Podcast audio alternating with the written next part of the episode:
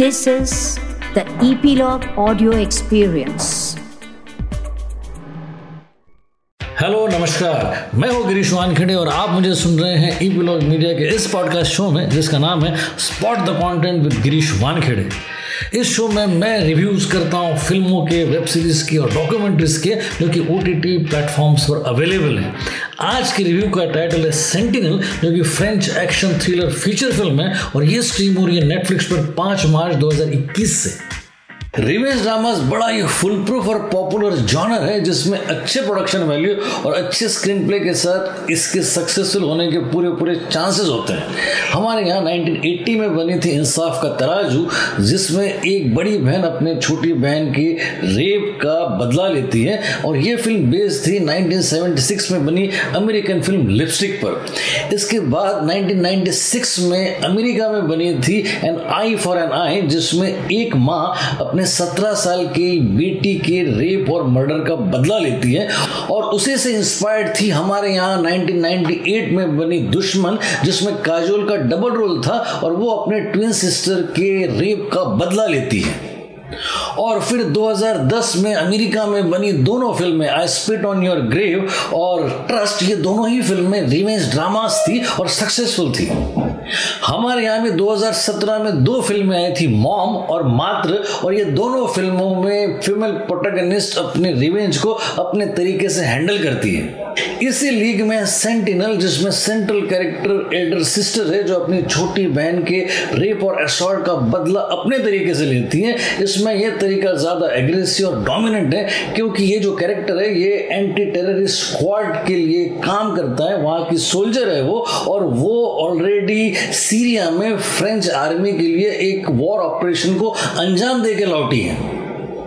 Film set है France की city Nice में, जहाँ पर ये सोल्जर अपनी माँ और अपनी छोटी बहन के पास आई है और एक रात वो अपनी छोटी बहन के साथ एक नाइट क्लब में पार्टी के लिए जाती हैं, जहाँ थोड़ी देर के लिए दोनों बहनें अलग हो जाती हैं और सुबह दूसरे दिन उसको अपनी छोटी बहन की बॉडी मिलती है, जिसके साथ रेप और असॉल्ट हुआ है। अब ये अपनी पर्सनल तफ्तीश से ये मालूम कर लेती हैं कि ये असॉल्ट फ्रांस में एक बहुत इन्फ्लुएंशियल रशियन बिज़नेस टाइकून ने किया है और वो अपने प्रशस्त और विशाल काय विला में छिपा बैठा है। अपने पर्सनल ट्राउमाज और अपनी नेगेटिविटी के बावजूद भी किस तरह वो आर्मी में अपने सीखे हुए वॉरफेयर के स्किल सेट से एक पूरी गैंग और उसके गैंग लीडर का खात्मा करती है, उसकी है ये बड़ी ही लीनियर लेकिन ग्रिपिंग 80 मिनट की फ़िल्म एक बहुत ही बाय बुक लाइक अप्रोच होने के कारण फ़िल्म ज़रा हेवी और मोनोटोनस हो जाती है, लेकिन फिर टेक्निकल ब्रिलियंस और अपनी सिंसेरिटी के कारण अपना ग्रिप नहीं छोड़ती। मैं कम से कम पाँच खूबियाँ गिना सकता हूँ इस फ़िल्म को देखने के। सबसे पहला रीजन है राइटिंग जूलियन लेक्रेक और मैथ्यू सर्वे है राइटर्स जिन्होंने कैरेक्टराइजेशन पे काफ़ी मेहनत की है। सारे कैरेक्टर्स ग्रो होते हैं कहानी के साथ साथ, सारे कैरेक्टर्स रूटेड है और उनमें एक स्ट्रेंथ है जिसके कारण ऑडियंस उनके साथ सिंपथाइज कर सकते हैं। दूसरा रीजन है डायरेक्शन जूलियन लेकरेक जो कि राइटर है, वही डायरेक्टर है इस फ़िल्म की और उनका डायरेक्शन का स्किल भी एस्टोनिशिंग है. एक रिदम है, एक स्पार्क है डायरेक्शन में, जिसके कारण इतना प्रिडिक्टेबल और सीरियस सब्जेक्ट होने के बावजूद भी वो स्टाइलिश और इंटरेस्टिंग लगता है। तीसरा रीजन है सिनेमाटोग्राफी नाइस शायद ही कभी इतना खूबसूरत दिखा हो। सायरिया में भी कुछ फ़िल्म शूट हुई है और फिर फ्रांस में भी, और दोनों को बड़ी निपुणता से सिनेमाटोग्राफर ब्रेंच गोयार्ड्स ने अपने कैमरा में कैद किया है। सनसेट के शॉट्स तो आउटस्टैंडिंग है। चौथा रीजन है एडिटिंग सोलिन गुयोनीव है इस फ़िल्म के एडिटर जिनका काम ब्रिलियंट है। बड़ी ही सीमलेसली फ़िल्म आगे बढ़ती है कट स्मूथ है, और उनमें एक स्पॉन्टेनिटी है। और पांचवा रीजन है ओल्गा कुरिलेन को। ये यूक्रेनियन फ्रेंच एक्ट्रेस एक्स्ट्रॉर्डिनरी है अपने रिवेंजफुल एल्डर सिस्टर के कैरेक्टर में। क्वांटम ऑफ़ सोलस में बॉन्ड गर्ल थी वो, और ऑब्लिवियन में टॉम क्रूज और द वाटर डिवाइनर में रशल क्रो के अपोजिट थी। इसमें वो एक स्टेज ऊपर पहुँची है अपने डिस्टर्ब और फ़िज़िकल कैरेक्टर में, जिसमें उन्होंने बॉडी के साथ साथ अपने आँखों के खालीपन और दृढ़ता को बड़ा बखूबी बयान किया है। आई प्लीजिंग स्क्रीन प्रेजेंस है इनका, और साथ ही उतना टैलेंट भी।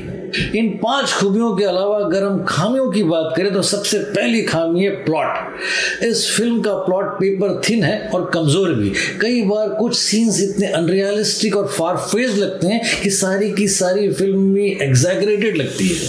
और दूसरी खामी है लीनियरिटी कुछ ज़्यादा ही सिंपलिस्टिक और लीनियर लगती है ये फ़िल्म क्योंकि इसमें सब प्लॉट्स नहीं है। सब प्लॉट्स की कमी पूरी फ़िल्म में खलती है। कई बार इस लीनियरिटी में सीरियसनेस होने के कारण ये फ़िल्म बड़ी हेवी नज़र आती है।